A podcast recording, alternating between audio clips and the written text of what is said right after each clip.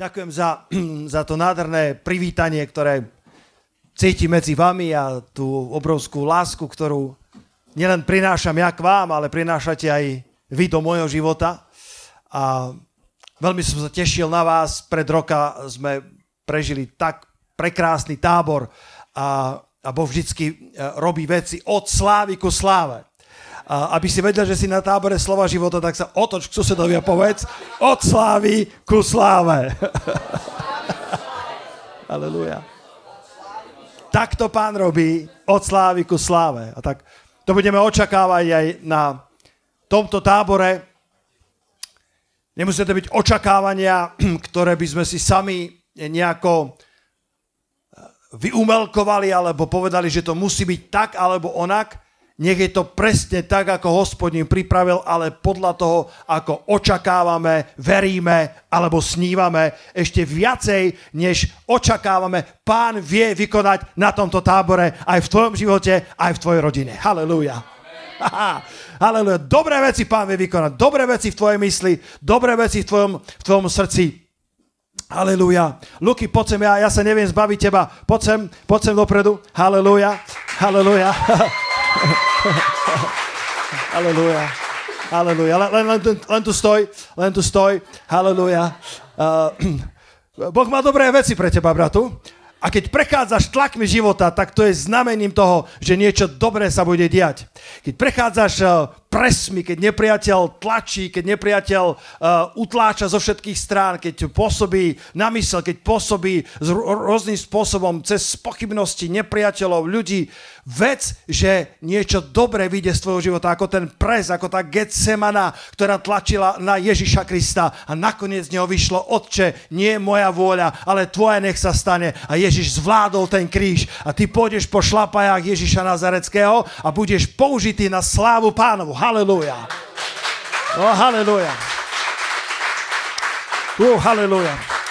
Ne, vystrite ruky na ňo. Uh, halleluja, pane. Ja ti ďakujem za, za Lukáša. Ja ti ďakujem, pane, za to, že, že, že nič z toho, čo nepriateľ naplánoval, nemôže byť, ani nebude a nikdy ani len nebolo dostatočne silné na to, aby ho zrazilo. A ak to ho zrazilo, nech ťa to zrazí na kolená, lebo na kolenách pred hospodinom si silný a tvoja sila je od hospodina. A brondeja, nielen to, čo sa deje tu v tvojej mysli, ale tvoje srdce je dôležité. Nech si človekom, mužom podľa Božieho srdca. E brondeja, ktorý vy, ktorý je pripravený vykonať každú jeho vôľu. Každú jeho vôľu. E prandere je nová odvaha viery nová odvaha viery do tvojej služby, do tvojho života. Neboj sa, nestrachuj sa a neporovnávaj sa, hovorí pán. Lebo sú vždy tí, ktorí povieš, tak ja nikdy nebudem.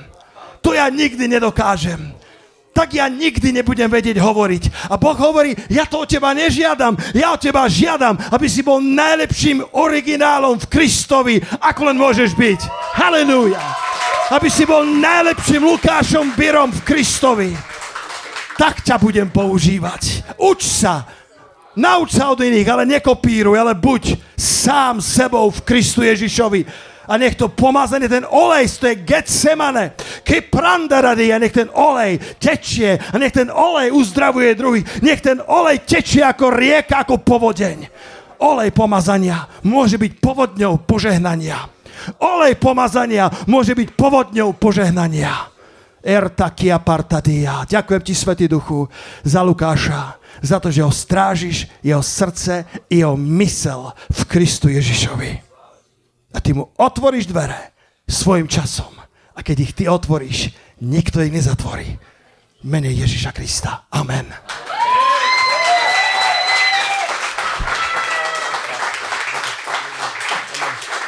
Uh, hallelujah. Sláva pánovi. Sláva pánovi, halleluja. Boží duch je medzi nami, halleluja, halleluja. Boží duch je medzi nami a čokoľvek sa dnes môže stať. Nie preto, že to sú moje ústa, ale preto, že hospodin je medzi nami. Hospodin je v našom strede. Viete, koľko rokov sme mi túžili, aby mládež chválila Ježiša Krista tak, ako vy dnes večer. Ako sme snívali, koľko sme boli na kolenách, koľko sme boli na postoch a sme povedali, pane, táto ďalšia generácia nech dôjde ďalej ako naša generácia. nech je náš strop vašim odrazovým mostíkom. Nech dotiahnete Božie kráľovstvo do novej kreativity, do novej nádery, do novej krásy, do, do nových eh, zákutí, nových teritórií Slovenska i Európy, pretože niektorí z vás neskončia na Slovensku. Niektorí z vás, Boh vám otvorí dvere do Európy. Niektorí z vás pôjdete do Európy ako kazatelia, misionári a niektorí pôjdete cez vašu kreativitu, cez vaše uh, vynálezy, nápady z neba. Dostanú sa za hranice vašich všedných dní, za hranice toho, čo vaši rodičia dokázali, za hranice toho, čo tento mladý pastor dokázal. Halelúja! Nech vás Boh tak použije, že pôjdete za hranice toho, čo ste videli, toho, čo ste skúsili a toho, čo ste sa naučili vo svojich rodinách, možno aj vo svojich zboroch. Nech vám Boh dá, aby ste porástli ďalej. A keď porastiete, vždycky slávu dajte Bohu. Pretože Satan padol kvôli píche. Satan padol preto, lebo si myslel, že je tak krásny, že je hodný toho, aby bol uctievaný. Ale ja mám dobrú správu pre vás. Je len jeden, ktorý je hodný, aby bol uctievaný. Ježiš Kristus z Nazareta. Nie iného ako on. Nie takého, ktorý by si zaslúžil chválu a úctu, okrem jediného spasiteľa Krista, ktorý zanechal hlbokú pečať v našich srdciach a dnes sme tým, čo sme, kvôli tomu, čo Kristus pre nás urobil. Nech to nikdy naše srdcia nezabudnú. Jemu patrí všetka chvála. Jemu patrí všetka česť a jemu patrí všetka sláva. Halelúja. Čím viac si ťa bude používať, tým viac budeš závislý na ňom. Čím väčšie tlaky budú prichádzať, tým viacej milosti bude na teba a Boh ťa nedá pokúšať nad tvoju možnosť. Ale s každou skúškou už dávno prihotovil exit, už dávno prihotovil východisko. A to východisko je častokrát do väčších dimenzií, do vecí, na ktoré si nebol zvyknutý, pretože si na ne nemal milosť. Ale keď príde väčšia milosť, Boh ti otvorí väčšie otvorené dvere. Protivníkov mnoho, ale veľké dvere otvorené. Halelúja. Účinné, efektívne, veľké dvere otvorené. Halelúja, pane. Dnes mám, mám eh, slovo pre vás, ktoré, eh, ktoré som možno raz zmienil v, v posolstvo len čiastočne, ale verím, že dnes príde do tvojho života čerstvým spôsobom. Ak si môžete otvoriť Biblie, tak si ich otvorte prosím v Jánovi vo 4. kapitole. V Jánovi vo 4. kapitole.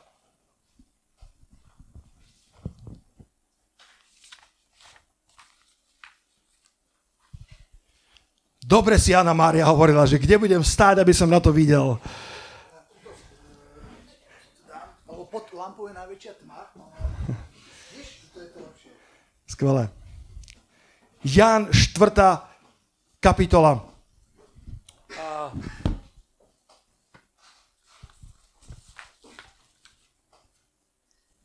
A chcem prečítať, eh, prečítať eh, príbeh o, o žene Samaritánke, ktorá sa stretáva s Ježišom Kristom jedinečným spôsobom a, a pán Ježiš zanecháva nezmazateľnú stopu a pečať na jej srdci a na jej živote a načriem trošku aj do histórie jej príbehu, eh, ktorá ide za rámec toho, čo sa dočítame na stránkach Biblie. By ste videli, že tá žena žila verne pre pána až do svojej mučenickej smrti. Je to v Jánovi v 4. kapitole od 4 verša čítame o našom pánovi, že musel však prejsť cez Samáriu.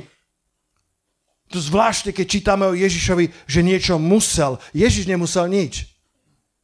Ježiš nemusel ísť cez Samáriu dokonca ani z geografického dôvodu, z historického dôvodu. Práve naopak, Židia sa častokrát vyhýbali Samárii, kdekoľvek chceli ísť, tak si urobili obkľuku okolo Samárie, aby sa s tými Samaritánmi nestretli. Pretože Samaritáni boli pre nich nečistí, boli pre nich eh, nesprávni ľudia mimo Božej zmluvy. Ale predsa čítame, že Ježiš musel prejsť cez Samáriu.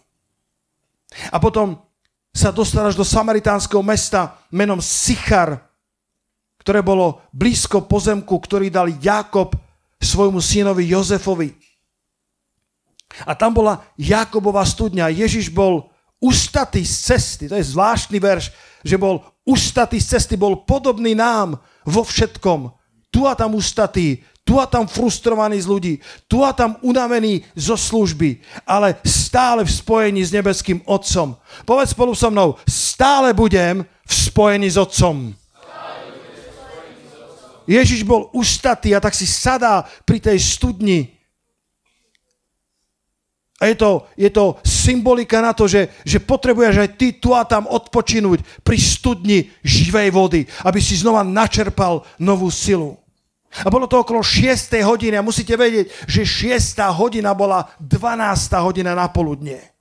Podľa židovského merania času to, bolo, to bola páľavá slnka. 6. hodina na poludne.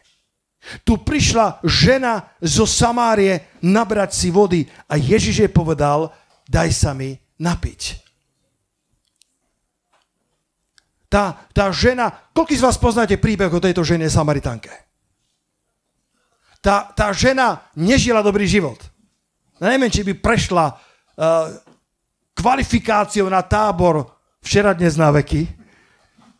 Tá žena mala 5 mužov, mala 5 vzťahov a ani jeden z nich nebol manžel a nakoniec sa dostala do šiestého vzťahu so šiestým mužom, ale ani s tým nebola vzatá, ani s ním nebola v manželskej zmluve. A Ježiš ju neodsúdil, ale Ježiš k nej hovorí, slova Božie. Ježiš ju potom konfrontuje s pravdou. Ale chcem ukázať, že Ježiš si sadol k studni a pozoroval ľudí. Ježiš, Ježiš pozoruje dnes tento tábor. Ježiš, Ježiš si sadol, Ježiš, Ježiš sa prišiel pozrieť do mraznice. Ja neviem, či našiel na mapách mraznicu, ale verím, že našiel. Bola sa to mraznica? Lebo keď, keď nepovedali, že do, do, do hnilčíka mraznice, tak som sa nebol istý, či to je na Slovensku. Ale Ježiš prišiel, našiel na svojich mapách toto miesto, aby sa pozrel na teba a na mňa. Aby sa pozrel na Samaritánov a Samaritánky. Možno sa necítiš ako, ako ten najlepší kresťan. Možno si povieš, uh, pastore, ja, ja viem, že Boh navštevuje teba, ale čo ja? Uh, či navštevuje mňa? Boh navštevuje každého človeka, ktorý mu otvorí srdce. Mnohí teológovia hovoria, že tento príbeh je paralela na Genesis 29. kapitolu, kde sa pri studni stretáva Pomôžte mi, kto vie. Genesis 29. tam bol Jakob a Ráchel. Títo dvaja zalúbenci sa stretli uh, pri... Uh, prepáčte, pozrám na vás. Sa stretli pri tej studni a, a Ráchel ho očarila a, a tam mali zásnuby a hovoria, že tento príbeh je schválne daný do Novej zmluvy, aby hebrejským čitateľom pripomenul ten starodávny príbeh z Genesis 29. Akurát Ráchel bola pannou, Ráchel bola krásnou devou, kdežto táto Samaritánka bola žena, ktorá v konzervatívnej spoločnosti žila veľmi zlý spôsob života a, a teda nesplňala možno tú kvalifikáciu snúbenice, ale je to obraz na to, že, že Ježiš Kristus je ženichom a tá Samaritánka je obrazom na církev, ktorú Kristus najprv potrebuje okúpať kúpeľom vody, to je slovom, aby mohla byť jedno s ním. Táto Samaritánka tu zastupuje každého z nás. Táto Samaritánka zastupuje tú nevestu, ktorá potrebuje milosť Božiu, aby bola očistená od svojich hriechov. Ježiš ide kvôli každému Samaritánovi extra míľu. Ježiš pôjde po tebe, nech by si sa ocitol na akomkoľvek mieste. Pôjde po teba aj na dno pekla. Ježiš si sadá ku tej studni a musel ísť cez Samáriu, pretože tam bola jedna žena, ktorá mu stála za to, aby porušil všetky uh, kritéria svojej doby, aby porušil všetky uh, s, s, skúsenosti alebo všetko to, čo bolo v tom čase dovolené, len aby našiel jednu dušu, ktorá ho potrebovala a po ňom túžila. Povedz susedovi, Boh ide aj po tebe. Povedz, Boh ide aj po tebe. Halleluja. Išiel tam, musel ísť cez Samaru. Nie preto, že by Ježiš nemal inú možnosť. Nie preto, že by to geograficky nebolo možné inak. Išiel tadial, pretože mal jednu ženu, o ktorej vedel, že jej srdce je rozhodnuté povedať áno. Že ešte nie je v stave, v ktorom by mala byť, ale vedel, že jej srdce je pripravené odpovedať a respondovať na, na Ježišovo volanie. Ako je na tom tvoje srdce? Verím, že mnohí z vás ste prišli a poviete, pastor, ja by som tak túžil Ježiša spoznať lepšie. Koľko z vás poviete amen na to, že chcete Ježiša spoznať lepšie, že po ňom viac túžite. A on je tam pri tej studni. On, on, on je tam a pozerá. On je tam a vyhľadáva tých, ktorých srdcia sú celé obrátené k nemu, aby dokázal svoju silu, aby dokázal svoju moc pri nich. Možno, že úplne nevieš, ako máš v živote ísť, ale, ale možno aj dnešný večer, možno aj tento tábor ti pomôže, aby si našiel správnu cestu životom. Boh má pre teba cestu. Boh má pre teba svoj plán. Boh má pre teba svoju šťastnú budúcnosť. Ja som to kedy si hovoril, myslím, že na graduácii alebo takom, takej tej radostnej rozlúčke po online biblickej škole, keď som hovoril o tom slávnom Albertovi Einsteinovi, ktorý cestoval vlakom a sprievodca si pýtal lístky a Albert Einstein, ako každý vedec, je, je geniálny, akorát si nepamätá, kde položil pero, akorát si nepamätá, kde čo dal. A tak ako ten sprievodca si žiadal lístky, tak Einstein zrazu nevedel, kam si dal ten cestovný lístok a tak začal hľadať najprv vo vreckách, potom v kufri a, a, a v tej chvíli sa zableskla taká tá žiarovka v, tom, v tej hlave toho, toho sprievodcu, alebo toho, ako sa to volá, toho revízora. A hovorí, pane, veď vy ste slávny fyzik, matematik Albert Einstein. A on že, áno, to som ja. A on hovorí, ja vás poznám, ja vám dôverujem, vy nemáte lístok, to je jedno, ja viem, kto ste. Určite ste si ho kúpili, určite ho máte. A všetci tam tlieskli v tom kupečku, že to je ten Albert Einstein. A on sa nezastavil na chvíľku a hľadal ďalej lístok. Hovorí, pane, ja nemusíte hľadať, ja viem, že ste zodpovedný človek, ale ja vás predsa poznám, vy by ste ho určite mali. Einstein zhodil ďalší kufor, išiel na štvornožky a hľadal ďalej. Hovorí, pane, naozaj vám dôverujem, nemusíte, ja viem, kto ste. A Einstein hovorí, a ja viem, kto som. Akorát som zabudol, kam cestujem.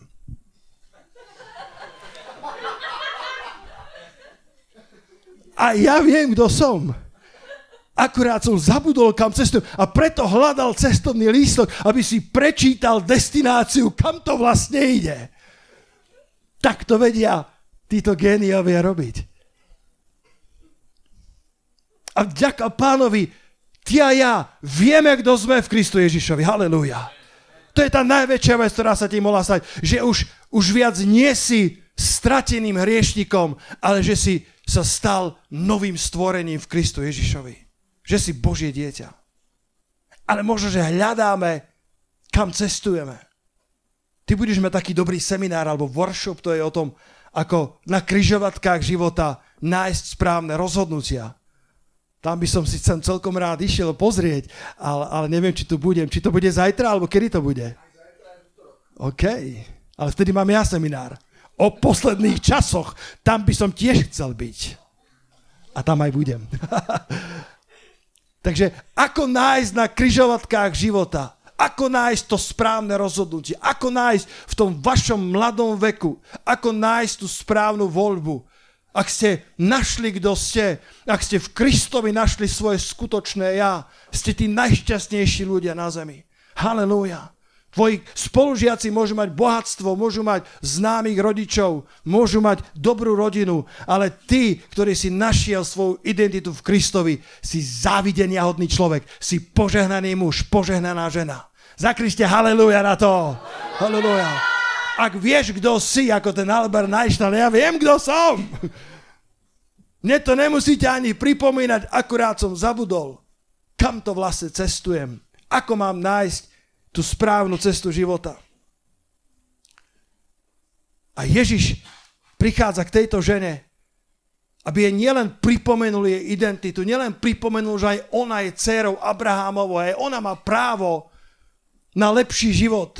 Aj ona, ktorá hľadá správny smer v tom uh, uvoľnenom spôsobe života, aj ona má právo na Božie smerovanie, aj ona má právo na lepšiu budúcnosť. Dobrou správou je, že naša minulosť nás nemusí diskvalifikovať pre našu budúcnosť. Že Boh sa nepotrebuje poradiť s našim včerajškom, aby nám ukázal náš zajtrajšok. A to neznamená, že musíš mať takúto pohnutú minulosť, ako mala táto pani. Ale možno, že sa necítiš dostatočne kvalifikovaný vo svojom živote na to, aby si v živote niečo dosiahol, do, docielil, niečo dosiahol. A ja som dnes prišiel, aby som ti slovom pánovým spomazený Svetého Ducha povedal, že Boh má šťastnú budúcnosť pre tvoj život. Boh má šťastný cieľ pre tvoj život. Boh má šťastný acharit pre tvoj život. To je Jeremiáš 29.11, kde je napísané, že Boh zná myšlienky, ktoré o tebe premýšľa. To zná je jada po hebrejsky. Je to veľmi osobné poznanie. Boh pozná myšlienky, ktoré o tebe premýšľa a má pre teba šťastnú budúcnosť a očakávania tvojho srdca. Boh má acharit, to je hebrejské to, to sú tie očakávania, tá šťastná budúcnosť. A acharit znamená pozerať dozadu. A hovoria, že je to, že je to ako keď vesluješ smerom dozadu. Že vlastne to, čo vidíš, je tvoje, tvoja minulosť. Že keď... Darí sa mi to zilustrovať?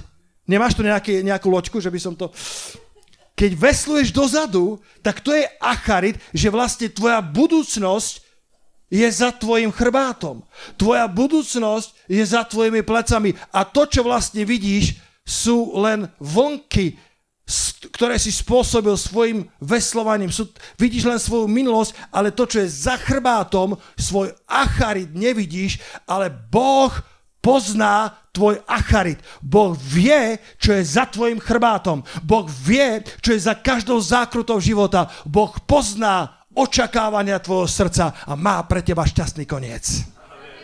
Haleluja. Možno, že tvoj príbeh je dramatický príbeh. Môj príbeh bol dramatický. Keď som mal 19 rokov, tak som vôbec nebol adeptom na farára. Dnes som farár. Ja som mal stretávku po 37 rokoch s mojimi spolužiakmi zo základnej školy. Podľa toho vieš, že už mám veľa rokov. Po 37 rokoch ma mnohí z nich videli po prvýkrát. Na strednej škole máme stretávky, na vysoké máme stretávky, ale zo základnej školy nikto to nezorganizoval. Ale po 37 rokoch stretávku. A išiel som, išiel som, to bolo pred uh, dvoma týždňami uh, vo zvolenie, išiel som hore po schodoch a vedľa mňa taký starý pán hovorí, že hľadám tú stretávku zo základnej školy. Som si povedal, tento predsa nemohol byť môj spolužiak, však vyzerá veľmi staro. A bol. Bol môj spolužiak, ale ja som si ho nepamätal. A ja hľadám, dobrý deň. Vyšiel hore, pozrel tú miestnosť a povedal, tuto nemôže byť, tu sú len starí ľudia. Skutočný príbeh. Tak sme zbehli dole, ja som tam ani nešiel, pretože povedal, že tu sú starí ľudia. Zbehli sme dole do inej miestnosti a tam už takým porozumením nejaká oslava bola. Stretávka je hore. Už, už sme neboli asi prví. Už vedeli, že zle sme, stretávka je hore. A hovorím, som si s ním hneď potýkal, hovorím, počúvaj, že si povedal, tam sú starí ľudia. To budú asi spolužiaci. Aj tak bolo. Vyšli sme hore a postupne po pár hodinách nám dochádzalo. Jej, to je Filip. A to je Monika. Jej, to nie je možné, to ty si. A kedy si si mal blondiavé vlasy, teraz tam nemáš nič. to poznáte, nie o tom 70 ktorý je tak pozitívne naladený a pozerá do zrkadla, tak hrdo hovorí, ani jeden šedivý vlas. Halelúja. Bol plešatý. Holohlavý. tak sme spoznávali postupne jeden druhého a išli, išli im oči vypadnúť z jamie, keď sa dozvedeli, že som farár. Ty nemožné, ty nemôžeš byť farár, ty si farár. A potom boli pár ľudí, ktorí už počuli moje svedectvo a povedali, dajte si pozor na ňo, on vie veľmi dobre kázať. Môj ocko, koľký z vás ste poznali môjho ocka? Esterka poznala. Bol krásny človek. Peťo, čo povieš? legenda. Môj otec bol f- fenomenálny človek. Mal ma, keď mal 40 rokov, takže bol starší, bol veľmi múdry, všetci ho mali radi. Ale, ale nevedel si nájsť cestu ku Kristovi, lebo bol vzdelaným, promovaným filozofom a ja som robil všetko, čo som mohol. A, a nie som zlý kazateľ, čo poviete? A robil som všetko, čo som mohol, ale ako keby som nevedel otvoriť tie dvierka jeho srdca, lebo prorok nie je bez octi, len vo svojom rodnom dome, vo svojej odčine a vo svojej rodine. Ale Boh má svoje cesty. Kto na to povie haleluja? Boh má svoje cesty, len mu dôveruj. Boh má svoje cesty pre tvoj život. A tak som sa modlievala a keď mi pán otváral dvierka, tak som svedčila a, a, a keď som cítil, že už nie sú tie dvere otvorené, tak len som ho ľúbil tak, ako bol. A potom Boh poslal do môjho života tetu Katku, moju manželku, kto z vás ju ľúbi, kto z vás má rád Katku Čuržíkov, to je, to je láska môjho života. A on, ju, on si ju tak zamiloval, že, že keď sme prichádzali domov ako, ako noví manželia, tak on aj s mojou maminkou sa vrhli okolo krku a, a, a boskávali, radovali sa a potom si ma všimne hovorí, a, servus, ahoj. Rozpoznali aj moju prítomnosť, ja tam s taškami stojím. A tak som sa radoval, že Boh si použil moju Katku, aby svedčila svojim životom, aby svedčila láskou, aby svedčila tým premeneným srdcom mojim rodičom. A, a už potom bol ocko staručky a, a ja som napísal niekoľko kníh a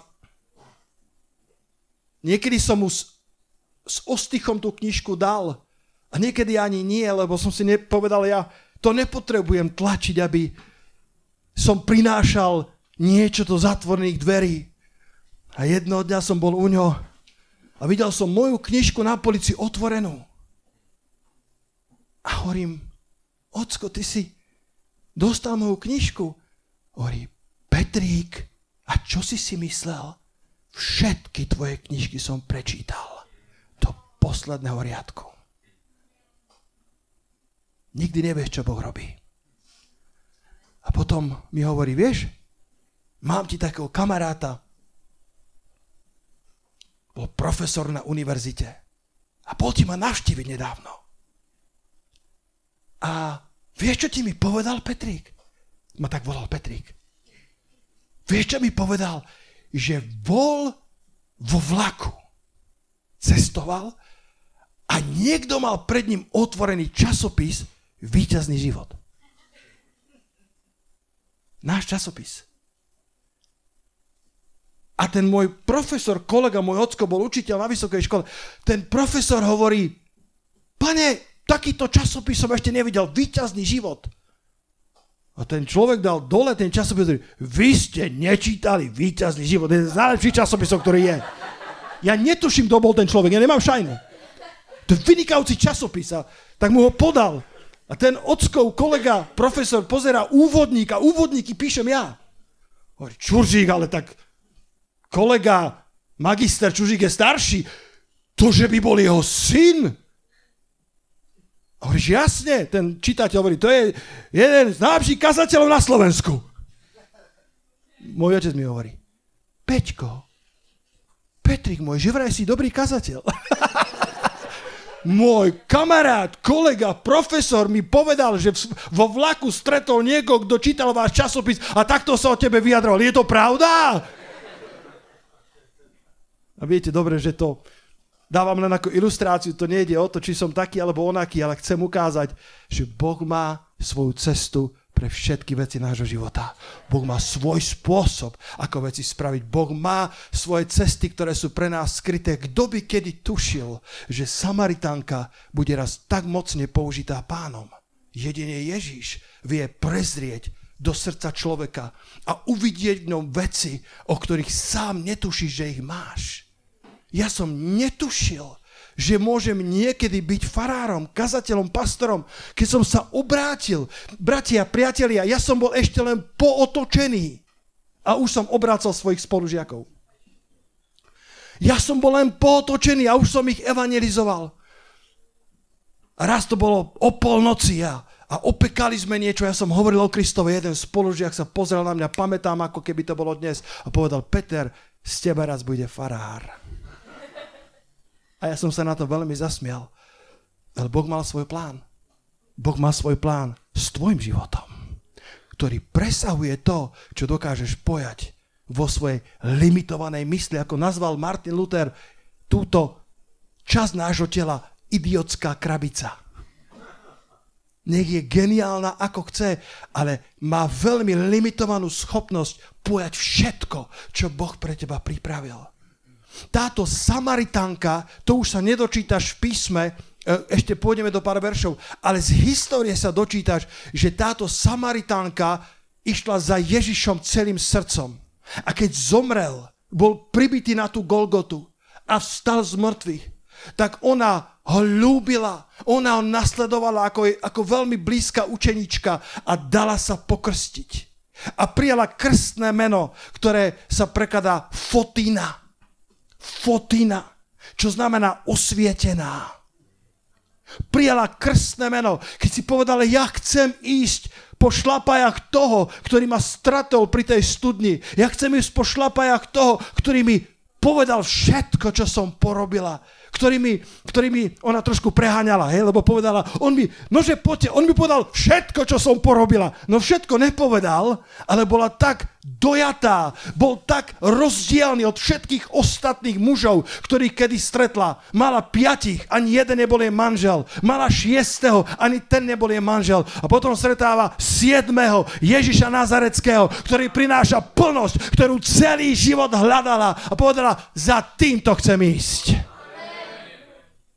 A tak sa dala pokrstiť a prijala meno Fotina. Už viac neviem, ako sa volala, Biblia nám to nehovorí. Viac nechcem byť starým stvorením. Viac nechcem byť, prepašte mi za výraz, špinavou Samaritánkou, ktorá hľadá šťastie tam, kde šťastie nerastie. Už viac nechcem byť taká, ako som bola. Chcem byť ako je On. Chcem byť taká, ako je Kristus. A tak jej povedali, musíš sa pokrstiť. Tak sa dala pokrstiť na meno Otca i Syna i Svetého Ducha a prijala meno Fotina osvietená, ktorej sa otvorili oči a spoznala pravdu.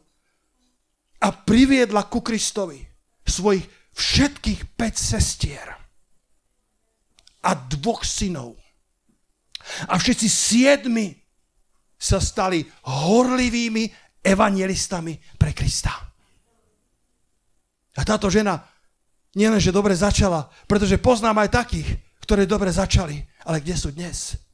A táto žena išla za Kristom tak horlivo a toľkých privádzala ku viere v spasiteľa, že historické knihy nám zaznamenali, že túto ženu volali, že je rovnocenná s apoštolmi. Samaritánka Fotina, osvietená, tá, ktorá zanechala starý spôsob života a povedala, s týmto siedmým chcem žiť ak mi rozumiete. To budú moje zásnuby s pravdou. Ak to bol ten starodávny príbeh Jakob a Rachel, to bol milostný príbeh zásnub pri studni. Ale teraz to bola studňa živej vody, kde boli zásnuby s pravdou. Koľko z vás súhlasíte so mnou, že pravda je dôležitá? Pravda je... Dô... Môj ocko sa ma pýtal, hovorí, Petrik, ako si sa ty mohol obrátiť? Hovorí, Buď sa ľudia obrátia, zmenia život, pretože vyhrajú v lotérii, majú šťastie, alebo prechádzajú obrovskými traumami života a hľadajú, kde by našli oporný bod. A hovorím, ocko, ani jedno, ani druhé. Pravda zmenila môj život. Pravda Evanielia zmenila môj život. Nebola to šťastná výhra v lotérii. Nebol som ani na drogách, aj keď som skúšal všetko možné.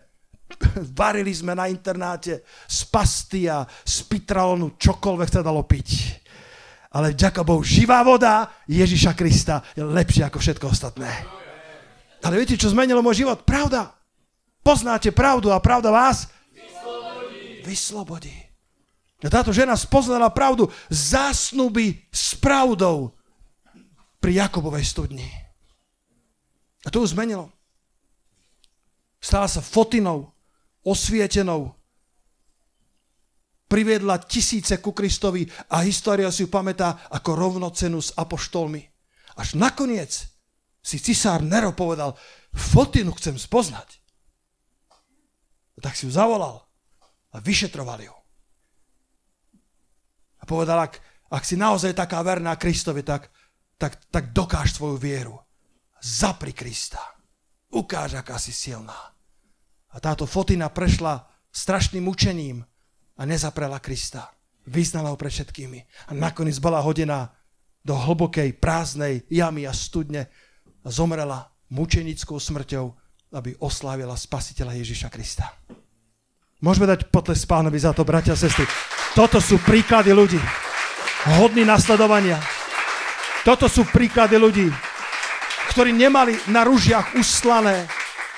Fotina nemala všetko tip-top. Fotina nepochádzala z dobrých pomerov a, sama hľadala šťastie a nenakázala ho na správnych adresách, až dokiaľ nestretla pravdu s veľkým P, až dokiaľ nestretla toho siedmeho, až dokiaľ nestretla Syna Božieho, ktorý prezrel cez celý jej život, ktorý sa pozrel na ňu a povedal, ja mám plán pre teba, ženo, ja mám pre teba živú vodu, ja mám pre teba niečo, čo aj tak nenájdeš v tomto svete, ja mám pre teba niečo, čo uhasí tvoj smet na veky a už viac nebudeš musieť chodiť k studni, pretože voda, ktorú ti ja dám, sa v tebe obráti na fontánu života.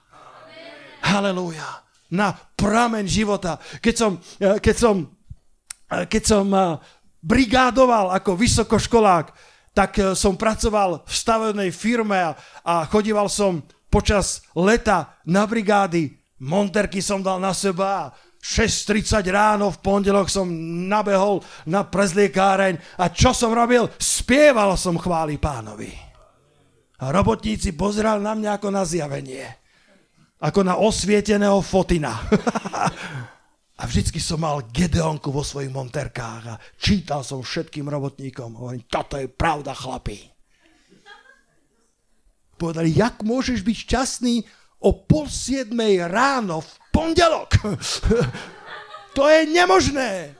Ja hovorím, ja mám, ja mám fontánu vodotrysky života vo mne. Nezávisím od toho, či si chravo, nezávisím od toho, či mám dobrú výplatu, nezávisím od toho, či šéf na mňa dobre pozerá. Moja radosť je oveľa hlbšia. Moja radosť je v Kristovi a moja radosť je moja sila. Halleluja. A tam mi dali prezivku Svetý Peter. a už ma nevolali inak. Iba Svetý Peter, dones meter.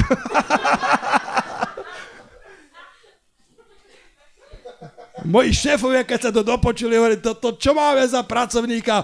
Šéfe, to je Svetý Peter, jeho sa nedotýkaj, to je náš človek. A čítal som mi z Biblie, vždycky po šichte. Radosť pánova, ktorá je v našich srdciach, to nám nikto nemôže zobrať.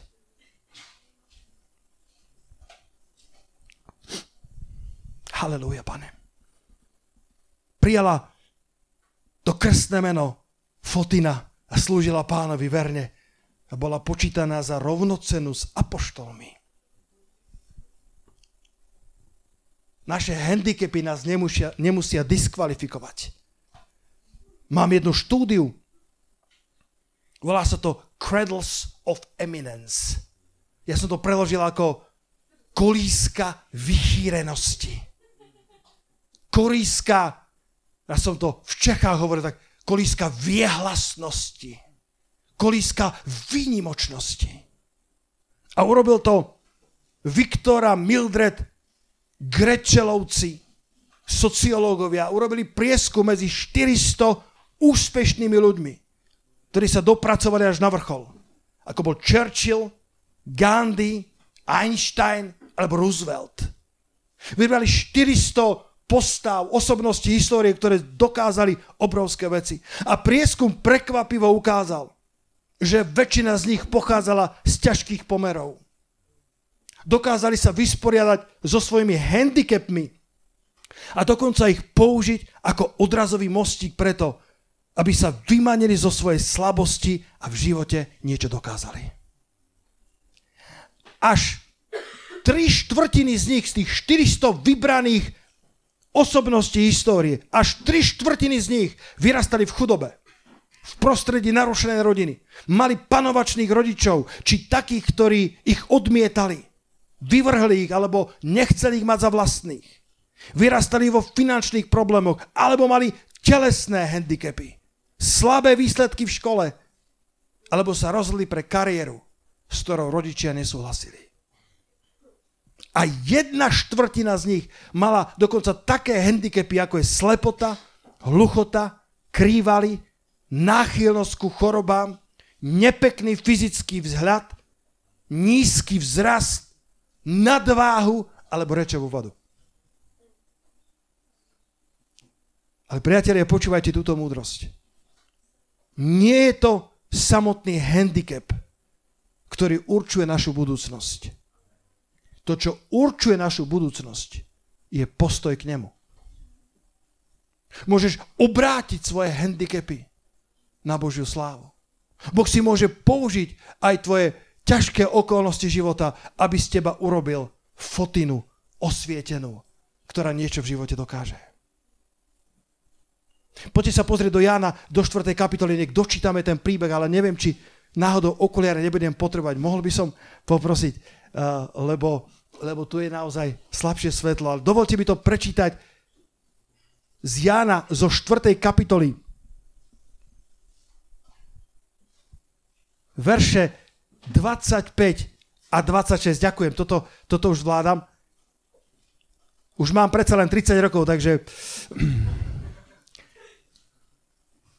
takže potrebujem trošku viac svetla. Jan, 4. kapitola. Ten príbeh, aby sme dočítali jeho hĺbku, jeho dužinu, aby sme z toho vyčerpali tú exegézu, aby sme z neho vyťahli tú plnosť. Ježiš sa dáva do debaty s touto ženou. A samozrejme najprv ju konfrontuje s pravdou, pretože prv ako budeš slobodný, potrebuješ počuť pravdu. On je povedal, on je povedal, zavolaj muža. A ona povedala, nemám muža. Ježiš povedal vo verši 17, dobre si povedala, že vraj nemá muža, lebo si mala 5 mužov a ten, ktorého máš teraz, nie je tvoj muž. To si teda povedala pravdu. A vtedy tá žena riekla, pane, vidím, že si ty prorok. A potom jej ukazuje, ako má uctievať otca. Že to nie je o mieste, že to nie je o tom, v akej geografickej pozícii sa nachádzaš. To nemusí byť tá alebo oná studňa, ale máte sa modliť a máte uctievať otca v duchu a v pravde, lebo otec hľadá takých, ešte stále otec hľadá takých, ktorí budú uctievať v duchu a v pravde. Na Slovensku, halleluja. Otec hľadá takých, ktorí ho budú uctievať. Hľadá modlitebníkov, ktorí mu sa mu tak boli modlili v duchu a v pravde. A potom, verš 25, tá žena bola šokovaná a hovorí, viem, že príde Mesiáš, ktorý sa zovie Kristus. Keď ten príde, oznámi nám všetko.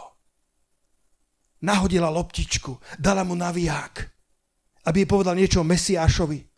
A Ježiš jej povedal, ja som to, ktorý hovorím s tebou. Hodina pravdy. Halelúja. Koľko z vás milujete Ježiša Krista? Ja som to, povedal Ježiš. A tá žena napriek svojej minulosti urobila dobré rozhodnutie, verš 28. Vtedy nechala žena svoje vedro a odišla do mesta a povedala tam ľuďom, poďte, vidste človeka, ktorý mi povedal všetko, čo som porobila. To nebola úplne pravda. Už bola evangelistkou. Trochu preháňala. Ale Ježiš urobil na ňu obrovský dojem. On, on mi povedal všetko, čo som porobila. No, že poďte a vidzte, či on nie je Kristus. Vtedy vyšli z mesta a prišli k nemu. Urobila dobré rozhodnutie. Povedzte spolu so mnou. Dobré rozhodnutie. Toľko ľudí sa stretáva s pravdou, toľko ľudí, Kristus ide ku mnohým Samaritánkam a Samaritánom. Otázkou je, či zanecháš svoje vedro. Otázkou je, či urobíš správne rozhodnutie, ako urobila táto žena. Ak poznáte Sárku Taligovú, pozná niekto Sárku Taligovú? Chrobákovú za Slobodná. A trošku sme o tom v aute rozprávali s Ineskou. Ona je teraz bola na dovolenke a teraz bola promovaná za MGR Art, niečo také zložité, krásne, architektonické. A, a ja som jej písal, lebo také krásne fotky dávala z dovolenky. Hovorím, ja, vy to tam máte nádherné. A hovorím, spomínam si kedysi, keď na dovolenke našej nám volal tvoj ocino. Možno pred šiestimi rokmi, možno pred siedmimi. Boli sme na dovolenku v Chorvátsku a zrazu mi volá pán Chrobák, architekt. A Chrobák architekta zdvihne vždy. keď volával ku nám na Sibírsku, keď sme ešte bývali, naša stará mama vždy prinášala kreslo. Po desiatich minútach mi doniesla kreslo. Hovorí, Petrík, satkaj si, to bude lepšie. Lebo s Ondrejom sa nerozpráva menej ako 30 minút. Ondrej mi volá počas dovolenky, ja nedvíjam počas dovolenky, ale Ondreja Chrobáka zdvihnem. Hovorím, Petrik, kde si? Hovorím, na dovolenke. Nehnevaj sa, ale to ti musím ti volať. Katka už donášala kreslo. Vedela. Naša Sárka, ona bola taká pootočená v tom čase. A ona dostala túžbu ísť do biblickej školy v Upsale. A hovorím, Ondrej, to je úžasné. Hovorí, ale už je dva týždne po termíne prihlásenia. Pastor, čo s tým spravíme? Hovorím, OK, Ondrej, idem telefonovať. A tak som vytelefonoval celé Švedsko z mojej dovolenky. A dostala výnimku. Dostala priazeň. A nastúpila na biblickú školu. Urobila dobré rozhodnutie. A ten rok zmenili život to dobré rozhodnutie, ktoré spravila, zmenilo jej život. Vrátila sa ako premenený človek, horiaca pre Krista. Dokončila teraz školu pred dvoma týždňami a pred rokom som ich s Lackom Taligom mohol oddávať pred pánovou tvárou. Šťastní Taligovci, lebo urobila dobré rozhodnutie. Povedzte spolu so mnou, dobré rozhodnutie. Kristus je tu. Ježiš je medzi... Ježiš na tomto tábore a len on vie čítať, čo všetko je v tvojom príbehu, aká fotina sa skrýva v tvojom príbehu. Len musíš spraviť dobré rozhodnutie. A na záver, posledná myšlienka tohto večera. V Jánovi 4. kapitole čítame, že tá žena svedčila celému mestu, celej dedine, celej obci. A od verša 39 a z toho mesta mnohí z tých Samaritánov uverili v Neho pre slovo tej ženy, ktorá svedčila, že vraj povedal mi všetko, čo som porobila. Tvoje svedectvo má obrovskú moc. Tvoje slova sa počítajú. Tvoj život sa počíta. Možno máš o sebe nízku mienku, možno máš veľa handicapov. Povieš si, ako by sa moje svedectvo mohlo počítať. Pastor, tvoje sa počíta. Tomášovo takisto. Možno Anna Marino, možno Sárkino, možno Andrejovo, možno Lukyho. Ale dnes som prišiel, aby som ti povedal, že tvoje svedectvo sa počíta. To, čo sa ty postavíš za Krista, to sa počíta. V tvojej triede, v tvojej škole. Mám jedného kamaráta, ktorý má dva roky pozoroval po mojom obrátení na vysokej škole. Bol to dobrý kamarát. Ale po dvoch rokoch si povedal, tento Peter je zvláštny človek a zavolal ma na kávu. Kávu som nepil vtedy, ale som povedal, idem na kávu. A povedal mi, ty mi povedz o svojej viere. A keď som mu povedal o svojej viere, tak sa na tri roky odmlčal. A po troch rokoch sme sa stretli. A hovorí Peter, čo si by to spravil? A ja hovorím, a čože som spravil, bo Bystričan. Bystričania majú nádej, haleluja. Bo Bystričan. Peter, čo si mi to spravil? Hovorím, čo som ti ja... ja... Pamätáš si, keď sme boli na tej káve? Hovorím, jasne. Ty si mi svedčil o Kristovi. A ja som sa búril proti všetkému, čo si povedal. Ale musím ti povedať, že tri roky, ani len jediný večer som nevedel zaspať bez toho, že by som si spomínal na to, čo si mi kázal. Ja nemôžem spávať kvôli tebe. A to bol chlap ako, ako, ako silný a, a líder týmu a, a pil ako za, za, za, za, za desiatí. A povedal, ty si mi zničil na tri roky spánok. Bratia, sestry, ja som v Kristovi nebezpečný človek. Halleluja. Ty si v Kristovi nebezpečný človek. Môžeš byť ako Samaritánka. Môžeš mať handicapov, koľko chceš. Môžeš pokázať zo zlej rodiny alebo z dobrej rodiny a sú na teba kladené veľké očakávania a povieš, ako ich ja naplním. Moja odpoveď pre všetkých nás je, milosťou naplníme všetky očakávania. Iba milosťou. Keď som sa cestoval autom, tak mi napadlo, že toto vám poviem. Niektorí ste to počuli. My sme začali toto prebudenie z Božej milosti v nejakom 1990. Jakob, ty ani nevieš, že taký rok existoval. S tvojim ocinom my sme začínali chváliť. To, čo tu máme dnes, to je, to je akože vysoký level. Hej? My sme kedysi začínali chváliť bez aparatúry a bez nástrojov.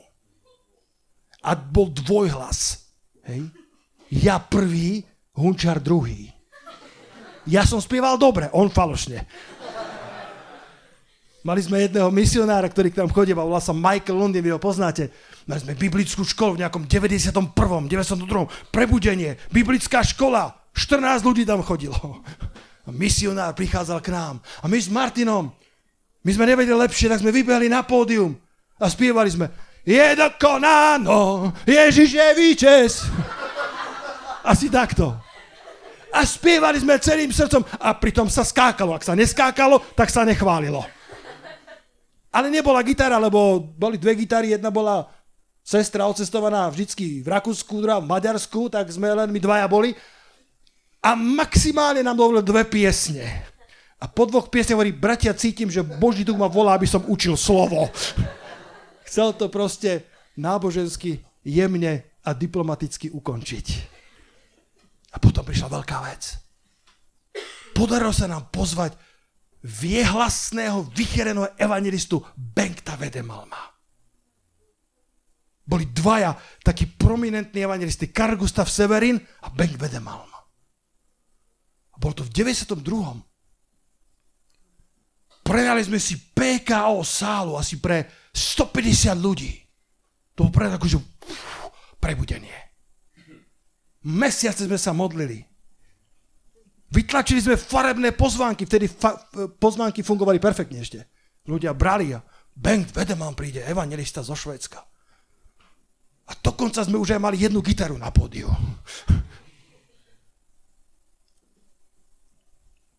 Prišlo 120, možno 130 ľudí. Veľká vec. Akurát Bengt Vedeman neprišiel. Vtedy neboli mobily, ja viem, že je to ťažko predstaviteľné, ale mobily neexistovali. SMS-ka neexistovala.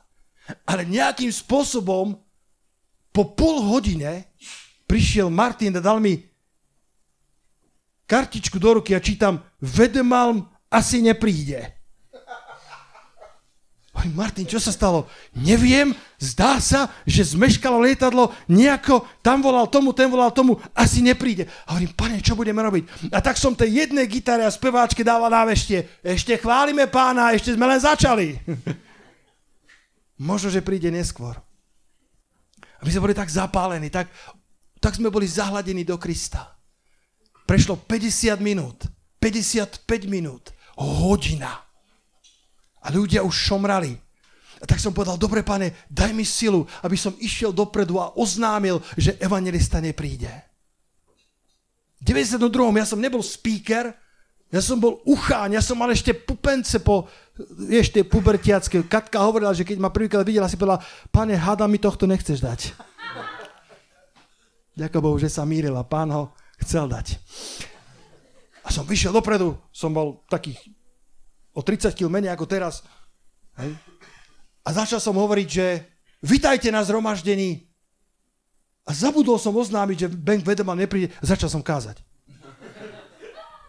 90 rokov. Začal som kázať, tie vody zo mňa začali prištiť ja som kázal o Bartimeovi, dodnes to pamätám a videl som úkosom oka môj spolužiak z vysokej školy, ktorý bol vo vedľajšej izbe, Patrik, ktorému som svedčil uh, mesiace a zrazu tam bol. A neviem, ako som sa dostal. Som rýchlo takto pozeral inde, aby som nevidel môjho Patrika, takého tvrdého katolíka, takého, takého agresívneho, takého... Fú, sláva pánovi, ka- kážem tam, pane, tam, tam nechcem ani len pozrieť. A ja som zabudol oznámiť, že vedem nepríde, som skončil 50 minútovú kázeň a dal som výzvu na spasenie. Zatvoril som oči. Keď som ich otvoril, 5 ľudí stálo vpredu a Patrik medzi nimi a plakal ako malý chlapec. Môj spolužiak Patrik sa obrátil. Nádherné zhromaždenie. A potom Martin prišiel vystrašený. Ty si zabudol povedať, že Bank vedomám nepríde. Riaj, prepáč. A záver príbehu je úplne famózny. Niekto prišiel za Martinom a hovorí, tam prekvapená. Bolo to veľmi dobré. A hlavne som šokovaná, ako ten Švéd Bedeman výborne hovoril slovensky.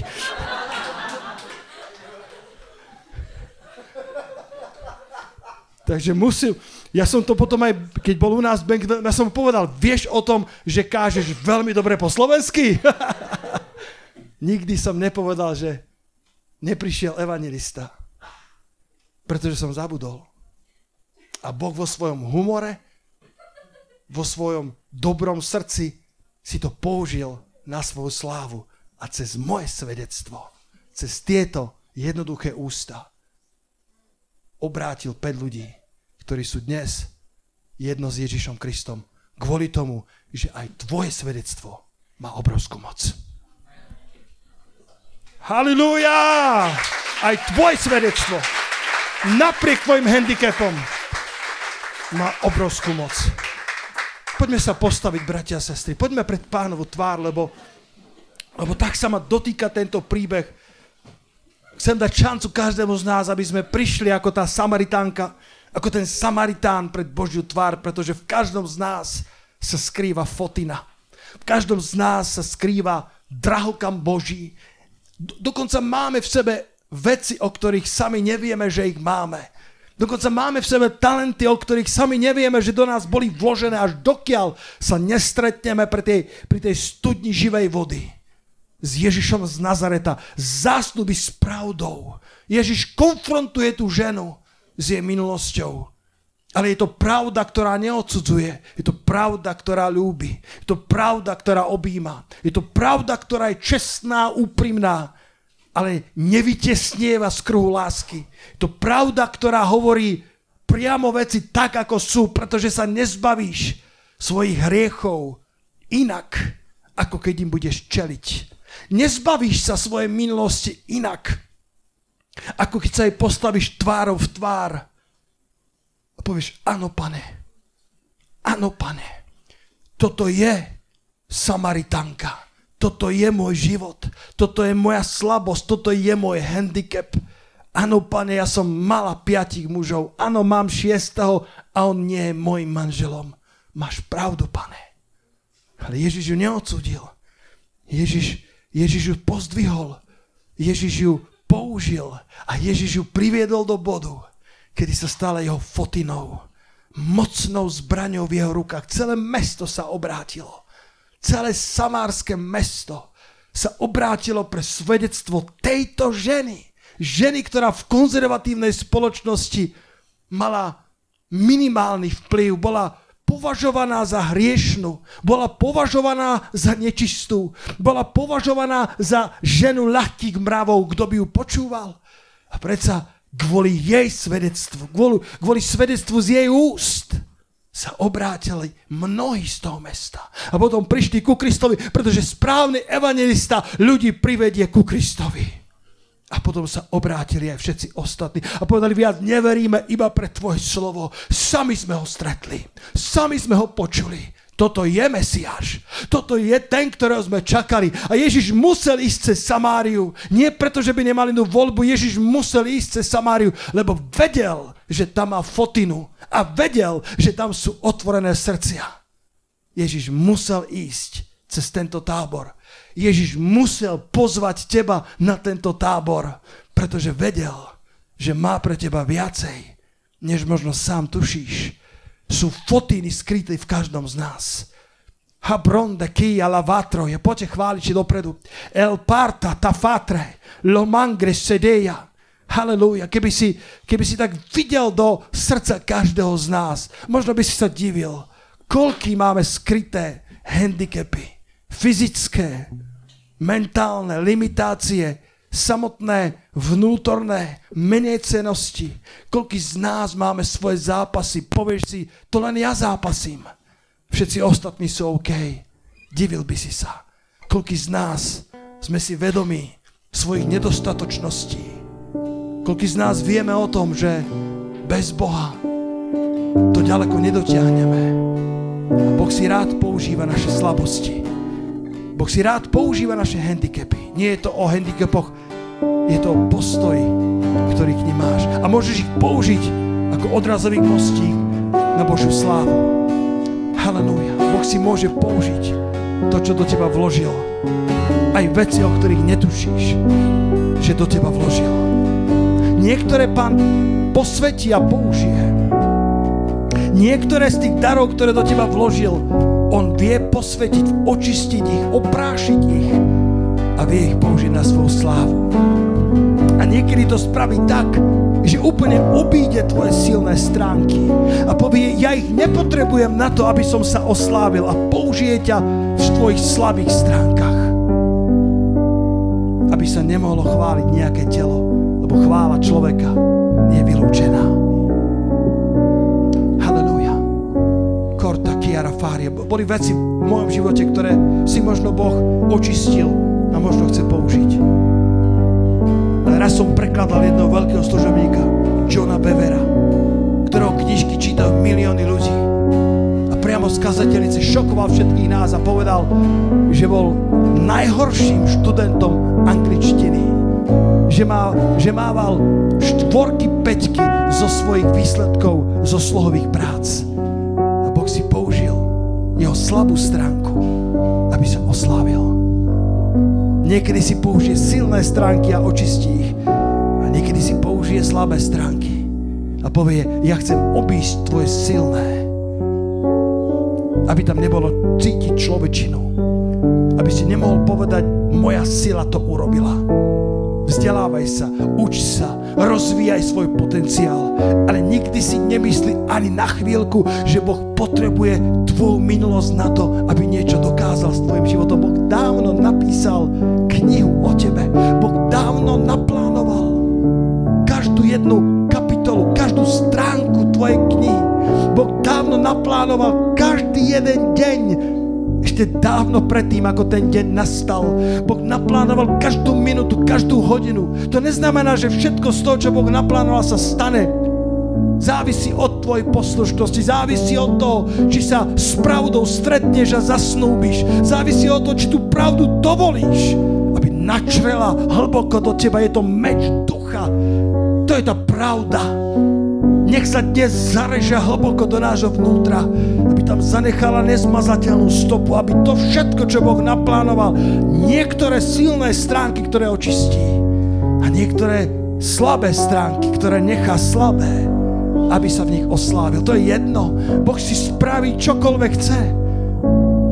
Ale v tom všetkom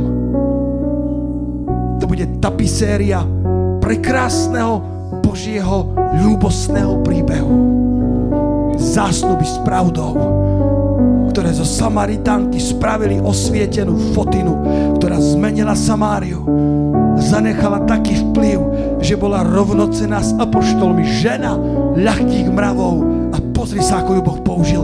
Pozri sa, ako si ju zdvihol. Ona nebola rečníkom a predsa priviedla 5 svojich sestier a dvoch svojich, svojich synov ku Kristovi. Všetci boli horliví evangelisti a dokonca života verný pánovi. Lachtapartakia, Lapartachataja, Halha, Shakarta Paharia. Boh si to vie použiť. Boh dokáže použiť naše životy. Aj tam, kde my sme už skončili, ako s mojim ockom, kde už som nevedel, čo mám urobiť. A Otec nebeský si našiel cestu k jeho srdcu. až som jedného dňa ho mal u seba doma, keď už bol veľmi chorý. Týždeň som s ním strávil najkrajší týždeň môjho života s otcom. Staral som sa o ňo 24 hodín denne. A potom večer hovorím, ocko, ja sa pred spaním modlím s mojimi deťmi vždy. Môžem sa modliť aj s tebou. On povedal, Petrík, môžeš. Môžeš, Petrík. Ďakujem ti, pane, že ty máš svoju cestu, svoj čas na všetko. Že ti môžeme celé dôverovať, pane. Ďakujeme ti za stretnutie s pravdou. S pravdou s veľkým P. Za stretnutie s pravdou tvojho slova. Stretnutie s pravdou tvojho kríža. Stretnutie s pravdou tvojho slávneho smrtvých stania. A stretnutie s pravdou o tom, kto sme a o tom, ako nás ty vidíš. A ja sa modlím, Pane, za každého z nás. Voved nás do svojich príbehov ľúbostných príbehov kríža, ľúbostných príbehov skrieseného spasiteľa. Voved nás, pane, aby sme mali vplyv na tento svet. Čo skoro sa vrátiš, pane Ježišu, už to nebude dlho trvať. Možno, že táto generácia nikdy nezomrie. Možno, že táto generácia zažije vychvátenie. Možno, že táto generácia uvidí v oblakoch kráľa kráľov a keď ho uvidíte, počúvajte tohto pastora, keď raz uvidíte slávneho kráľa, pozdvihnite svoje oči, lebo vaše vykúpenie sa bolo priblížilo. Vystrite ruky k nemu a v okamihu vás vychváti do nebies, aby ste s ním boli na veky. A povie vám slova, ktoré ja túžim počuť nadovšetko. Dobrý a verný sluha, nože vojdi do slávy do radosti, ktorú som ti pripravil. Dobrý a verný slova, tieto dve slova, keď budem počuť mojho pána, tak som žil dobre. Všetky obete stáli za to. Všetky tlaky stáli za to. Dobrý a verný slova. Nože vodi do slávy, ktorú som ti pripravil. Poďme spievať túto pieseň a chvíľku buď pred pánom tvárou sám. Prvá ako budem viesť v modlitbe ďalej. Nože Zdvihni svoje handicapy pred jeho tvár. Možno, že sa ti ťažšie rozpráva. Možno, že sa ti zdá, že tvoj fyzický vzhľad nie je dosť dobrý. Možno si zaznávaný v triede a možno naopak sú na teba kladené očakávania, ktoré sú ako bremeno na tvojich pleciach. Aj to môže byť handicap. No tak to vlož do pánových rúk a povedz, pane, autorom i dokonávateľom mojej viery. Ty si započal môj život a ty nie si iba alfa, ty si aj omega, pane. Ty nie si iba prvý, ty si aj posledný, ty si A a ty si Z a všetko medzi tým. A, B, C, D, E, F, V, X, čokoľvek potrebujem, pane. Ty si pre mňa. Poďme ho chváliť, poďme mu spievať a, a daj mu svoje handicapy. A povedz mu, aby si bol ako fotina. Osvietený, osvietená.